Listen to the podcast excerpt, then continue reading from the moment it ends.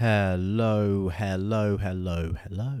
Welcome back to Formula E Bite. We have the preview for the upcoming E Prix in London, and we don't have long left of the season. That was more dramatic than needed to be. We don't have much of this season to go now. We have this double header coming up in London, and then we have one more double header in Seoul. And that concludes this year's championship.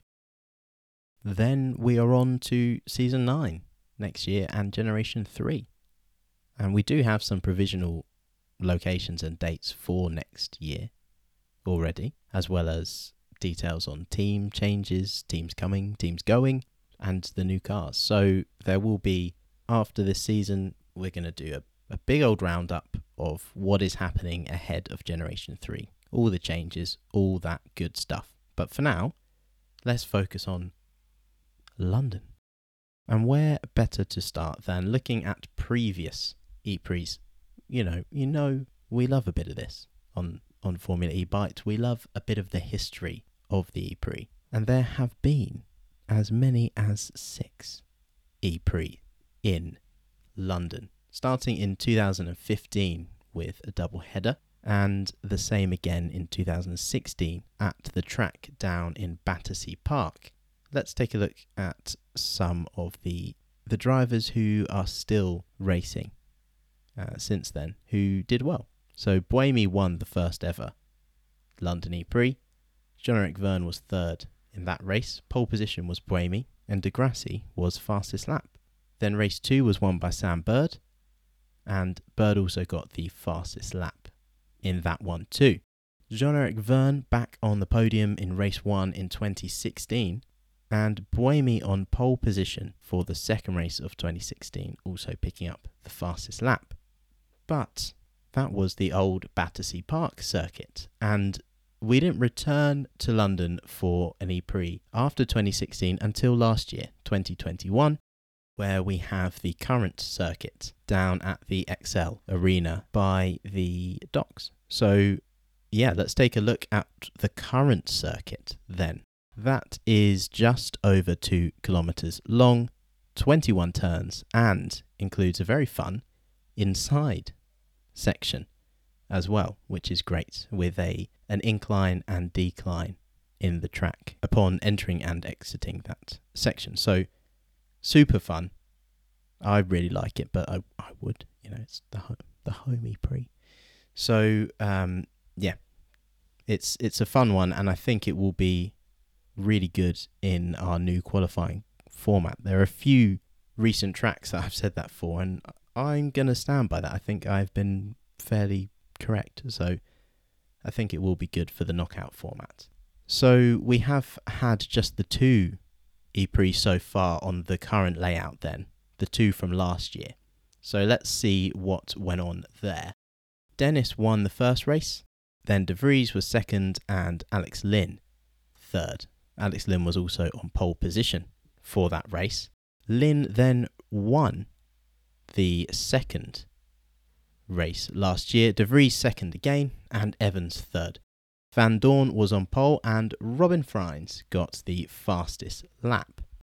So that was the podiums from last year. But who will be on the podium this year? That's right, it's time for the podium prediction. And I am going to predict to pick three drivers that I think will be on the podium at some point over the weekend in London. And I'm just going to go Stoffel Vandoorne off the bat because I'm desperate to start getting these right. I, w- I want a clean sweep. I want to get th- all three guesses right before the end of the season. That That's my dream. That's my goal. I'm going Vandoorne because he's the championship leader. Mercedes were very good round this track last year, and Vandoorne's in good form. So I will go Vandoorne, and I will also go for Di Grassi, who is also in good form. I know he got I know he got a DNF in the last round, but by and large he's in good form. And third pick, I'm going to go Mitch Evans. I'm going to go Mitch Evans on the podium here last time round. He is also in great form. Currently sits third in the championship. And again, I really want to get all three right. So, I mean, this is going to go completely wrong, I guess. That's always the way with my predictions, it seems. So, on the podium, I am going for Van Di Grassi, and Evans. And if you would like to send in a prediction, you can. Just email show.formulaebite at gmail.com. London was a lot of fun. Last year, I think it's going to be the same again. It comes at such a crucial point in the calendar where a lot of people have a lot to lose if they don't turn up. So I think we are in for an excellent weekend. I didn't get to go to the E-Prix last year because I was on holiday.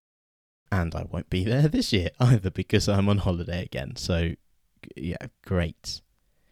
Great work from me, missing the home E-Prix two years in a row because I've decided to leave the city on the day that the racing, well, not on the, I'll be gone before that day, but yeah, you get the point.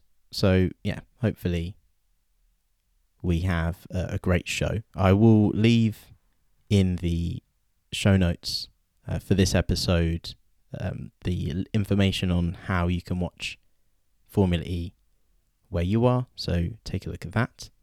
And we will now move on to the, the standings, the current standings before the E-Prix in London. The top 10 going into this double header sees Lotterer 10th with 63 points. His Porsche teammate Pascal Wehrlein is 9th, also on 63. De Vries, 83 points in 8th. Di Grassi, 1 point ahead in 7th place. Da Costa has 100 points at present, and he is in 6th. Frijns, 104 in 5th place.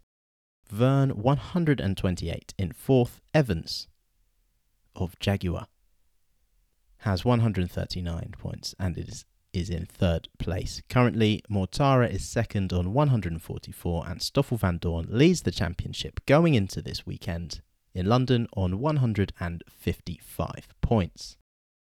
So, very exciting indeed. So, we will be back in the next episode to run through what whatever happens, whatever happens in London.